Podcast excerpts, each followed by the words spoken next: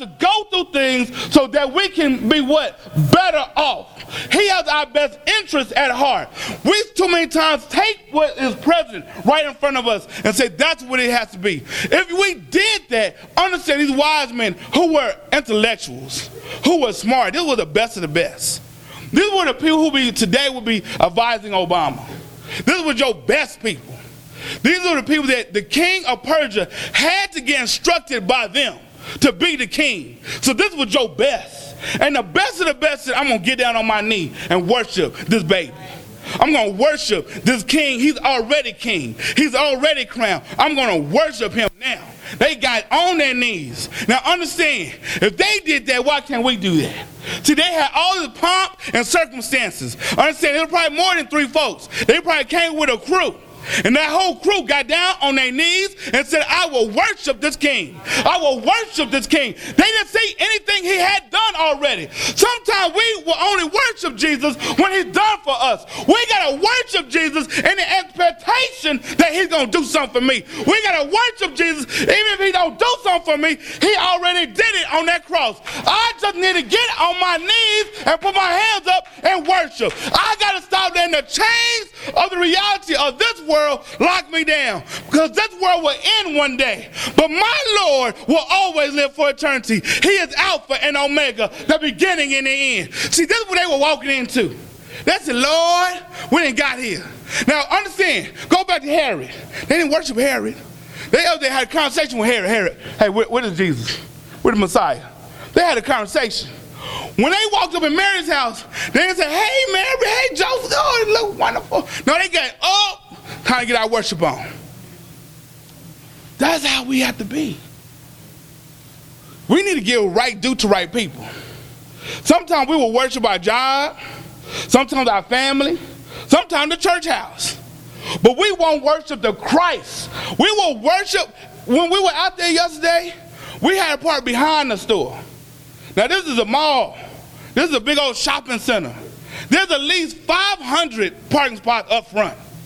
We have behind the store. Now, you know, the, the store has it set up. There's a Best Buy, a Toys R Us, a liquor store. Pastor had to get by the liquor store. Now, you know that don't look good when I'm coming out the car. What you doing, Pastor? You getting that tight? Look, no, I'm just trying to get to the Toys R Us.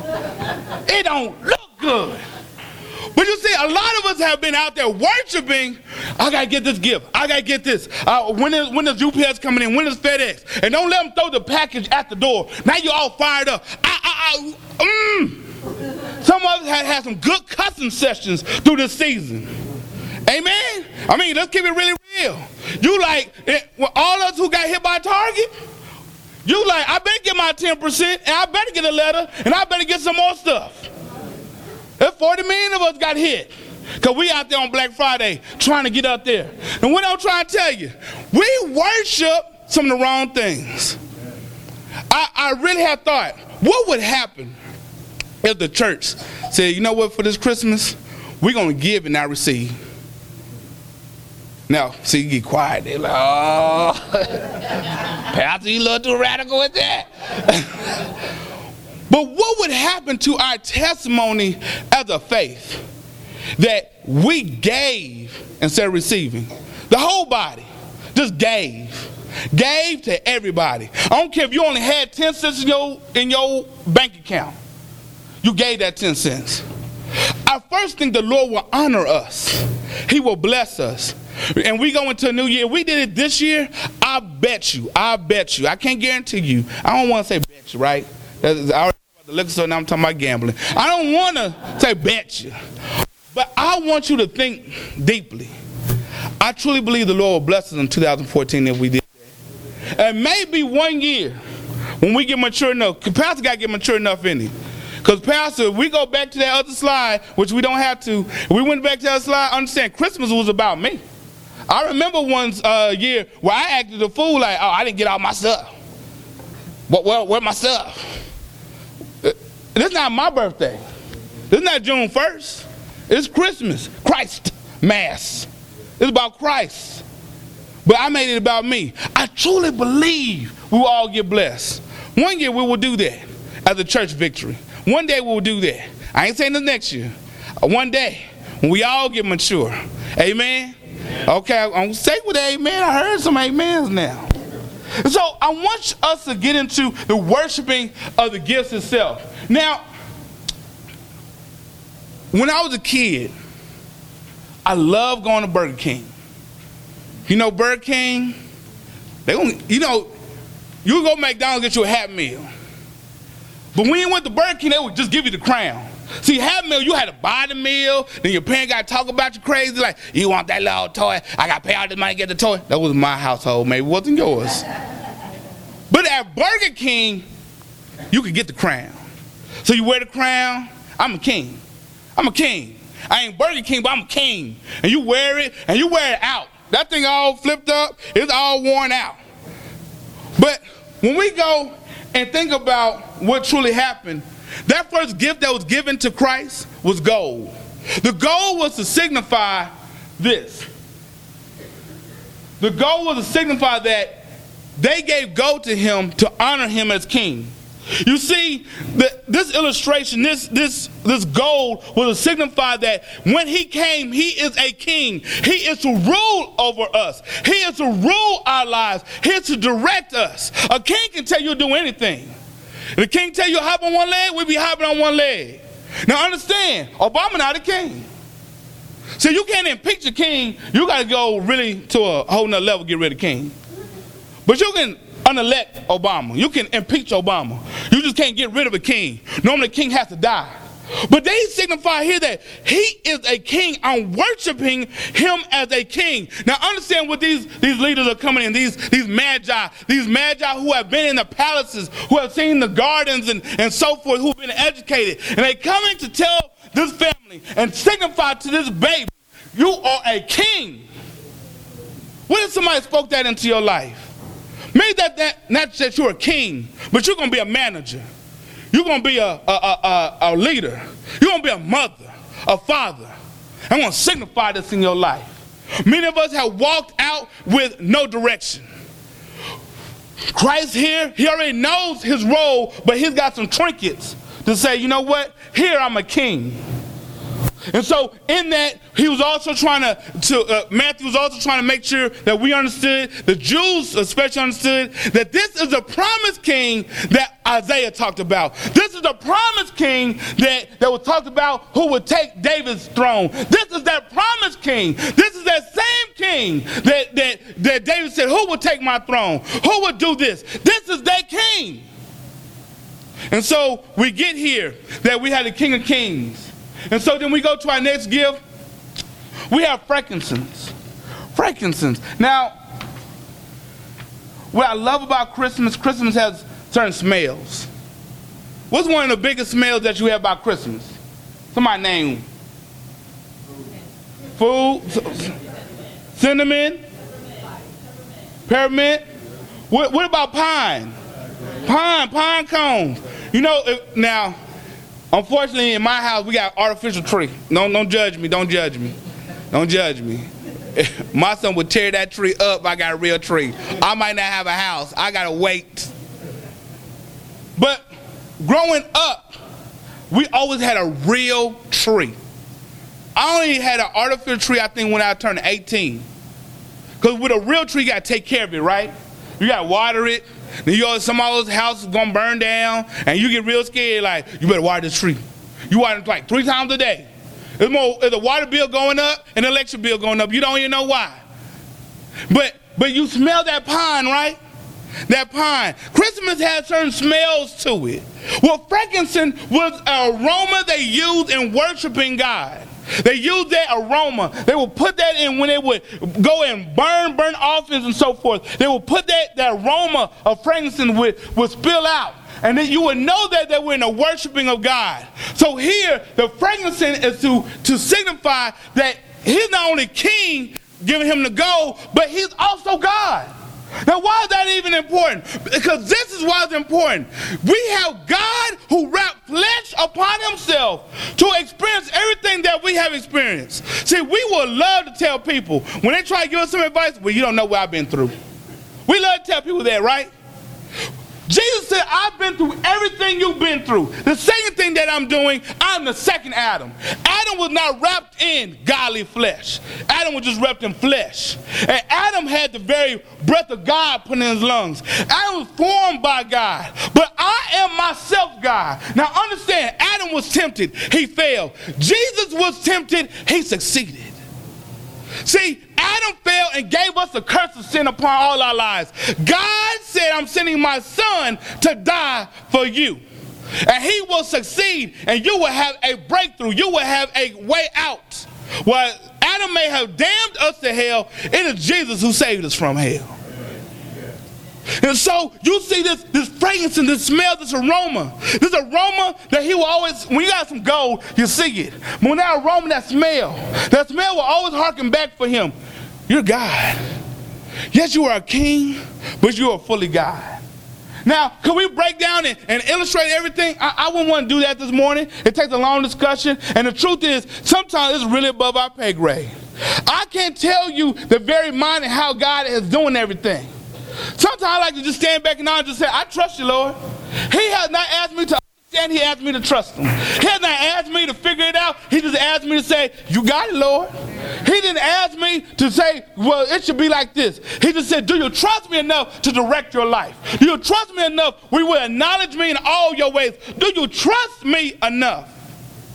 And so you have here this smell of this frankincense. That it was to remind him that he was Lord. When we go to Isaiah nine six, it says, for unto us a child is born, unto us a son is given. The government shall be upon his shoulders. His name shall be called Wonderful, Counselor, the Mighty God, the Everlasting Father, the Prince of Peace. See, Isaiah himself in his prophecy was saying, we're just not going to get somebody, we're going to get a Savior. We're going to get a God. He was going deep. Many of the Jewish people, even up to this day, cannot accept that. Yeah, Jesus was born, I, I, I'll take that. He's not my king, okay. He's certainly not my God. But in their own word, it says, you're going to have a God. He's going to be your Lord. Now, this is the other thing. We talked a couple weeks about Mary, how she had to get, she had a virgin birth, how the Holy Spirit overshadowed her and so forth. Now understand that he was fully God when he came out. He was not tainted by the seed of man. He was fully formed and conceived by the Holy Spirit. Mary was just there. Mary didn't do anything. She was more like a surrogate than anything. God put Jesus in her belly to do one purpose. He said, I'm bringing my son to live to die. So then that gives us into our next uh, mar. Now, this is kind of a baby shower. Now, I don't know about y'all. Have you ever been to like a bootleg baby shower? You know, where, where you like, I know everything been regifted. I know like everything that came out y'all stuff and you just want to get this to me. And it's still kind of falling off. You're like, why you give me? I gotta throw this in the trash. I can't use this. That's called a bootleg baby shower. Now, you ever have been on T V. I ain't never experienced, but on T V where they had like that bomb baby shower, where the baby shower, the baby's getting diamond rattles and and, and a car, and, and you're like, but the baby not even here. How does how does this child who's not even here got a car and I'm still on the bus? How can that be? We call that a bomb baby shower. Well, here, this is kind of a baby shower because Mary surely didn't have a baby shower in that barn. I, I wouldn't, I, that would call a bootleg baby shower. You wouldn't call that. I'll be bootleg. But here, he was given gold. They actually can use that because understand they, they're poor. They can use that. Frankincense, okay. A, a little potpourri in the house, okay. Smell good. But when you give somebody this, this was to help with the uh, death procedure. They used this in an embalming procedure. They used this, this was to mark death. So it's almost like somebody coming to your birthday party and like, oh, baby, I want to give you this. And they give you a burial plot. You're like, really? You want to give me a burial plot? I mean, you didn't want to give me no gift uh, card or, or Christmas. You open up your presents and all you see is brochures from uh, uh, Lincoln Funeral Home. You're like, what is this? Or you can go to Golden Gate. What is this? You think I messed up Christmas, right? Why you give me burial plots and stuff for my Christmas gifts? But here, this is what they gave him. They were trying to signify something, that you are, yes, a king, and yes, you are God, but you are not here. You are not here just to live. You are here to die. Your whole life is not even about you, Jesus. It's about us. But God gave his son to this world to die. Think about your whole life is built upon people who have spit and cursed at your father. Your whole life is built upon ministering to these people, strong for three years, and then dying a horrible, agony-filled death at thirty-three. thirty-three years old, many of us wouldn't say you even lived. At thirty-three, you're going to die. At thirty-three, everybody who knew you is going to go just run away. Everybody. Peter, Big Mouth, gonna be gone. He rolling. He gonna deny you big time. He rolling. John, he gonna be there, but he ain't gonna say too much now. He's gonna fall around. But everybody else you had is leaving. The only people that gonna stick close a little, a little bit is these women. Mary, Mary Magdalene. That's the only people that gonna stick around a little bit. But the rest of your crew, the ones that you showed so many miracles, the one that you showed Lazarus getting up from the grave, the one that you showed that I fed five thousand, the one that you said you walked on water, the very one that you said, walk to me, Peter, those very one will leave you. Will leave you. And you know what? At a certain point in time when you're on that cross, you're going to say to your father, Lord, why have you forsaken me? Because all the sin of the world is going to be upon you. You're going to be all alone, Jesus.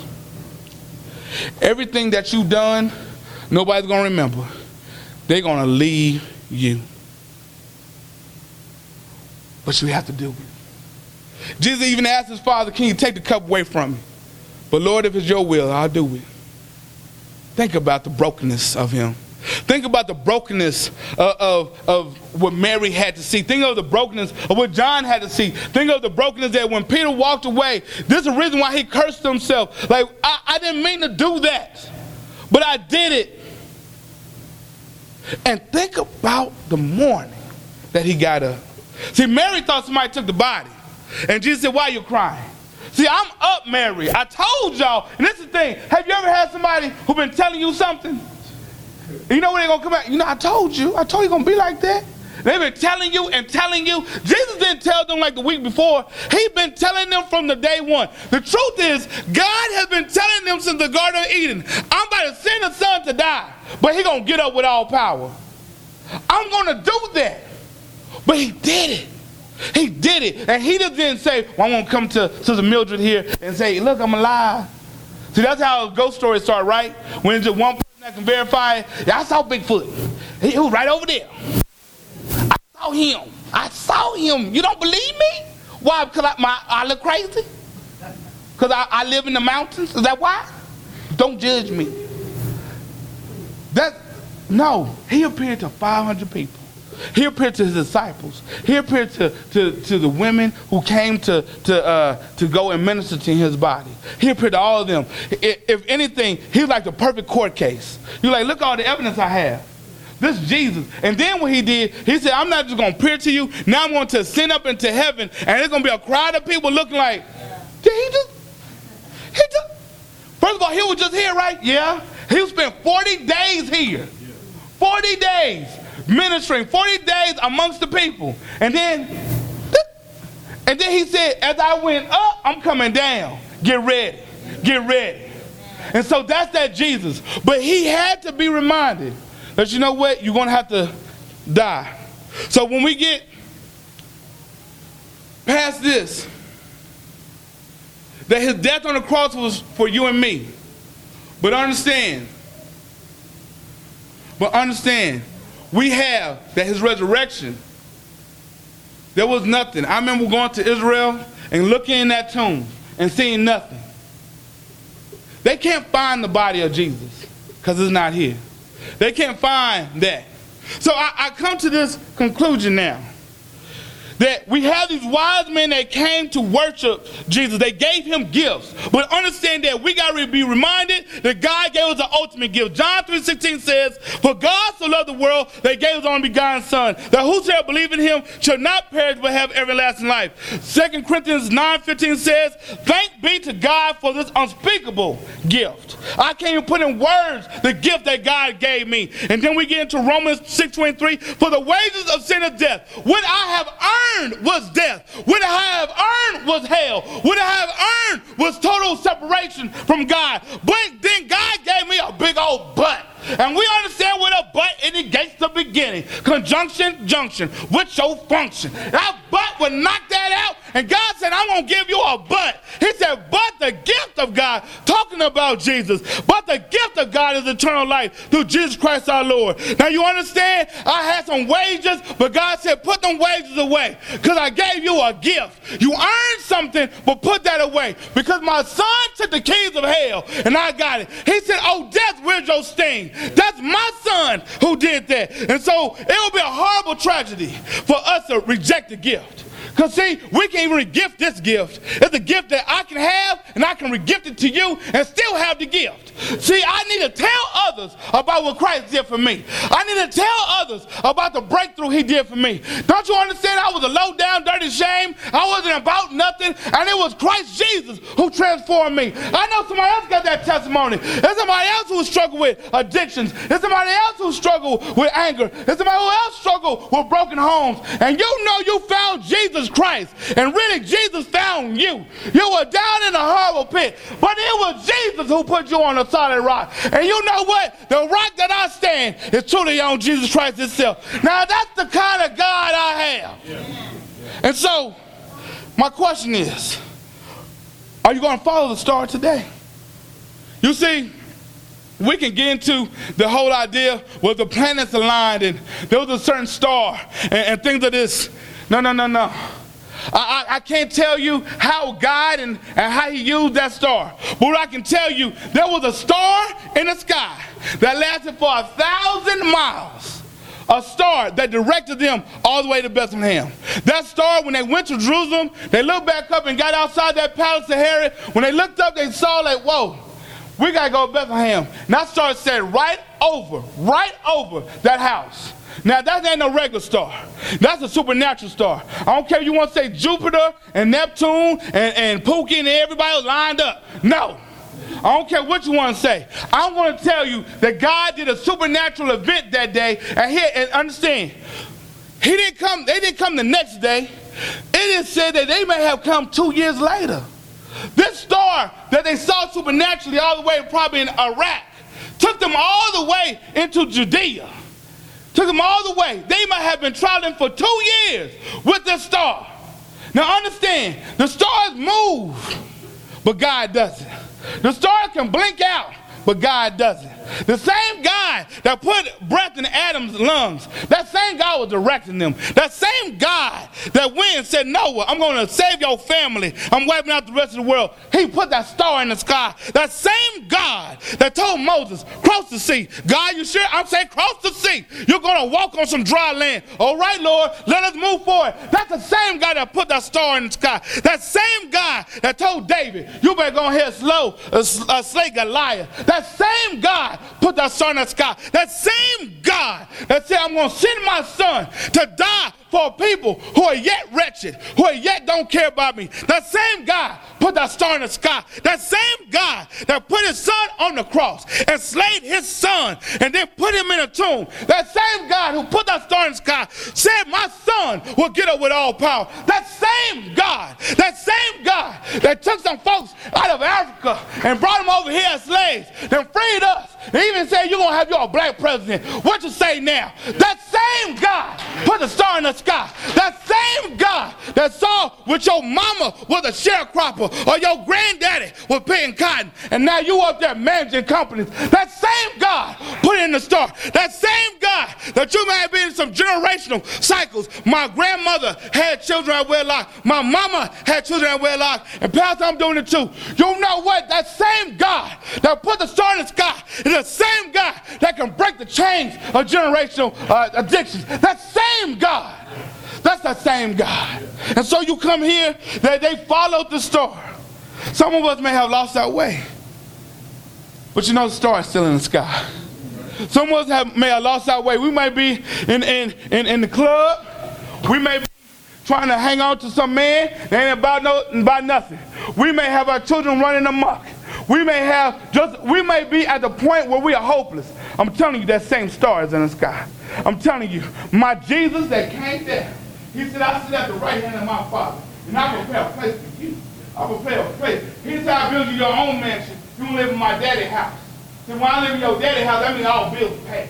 I ain't got to worry about nothing. I ain't got to worry about how to cut the yard. Because God said all bills paid, and I take care of it all. See, that same Jesus that came all the way down, feet on this earth, that same Jesus is in heaven today.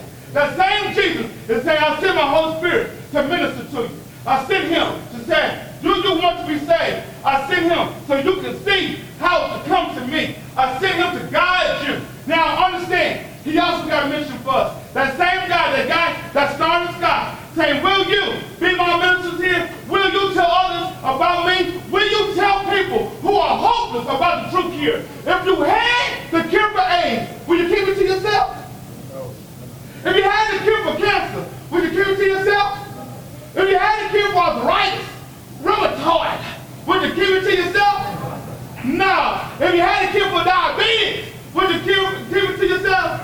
If you had the cure for obesity, would you keep, keep it to yourself? No. You tell somebody. You tell them. You may make a little money off, but you tell somebody. But you tell somebody. Why don't you tell the people the cure for death? I know the cure for death is Jesus Christ, my Lord and Savior. I know the cure. I know the cure. It's not Muhammad. It's not Buddha. It's not Joseph Smith. It is Jesus Christ. I got the cure. And you know what? I won't make no money off it. I ain't no preacher of L A. I just want you to know about Jesus Christ. Amen? Can somebody today say, I want to rise up? Can somebody say, I want to rise up? I'm ready for the story. Anybody want to rise up? Anyone want to rise up? Follow the story, amen? The doors of the church are open.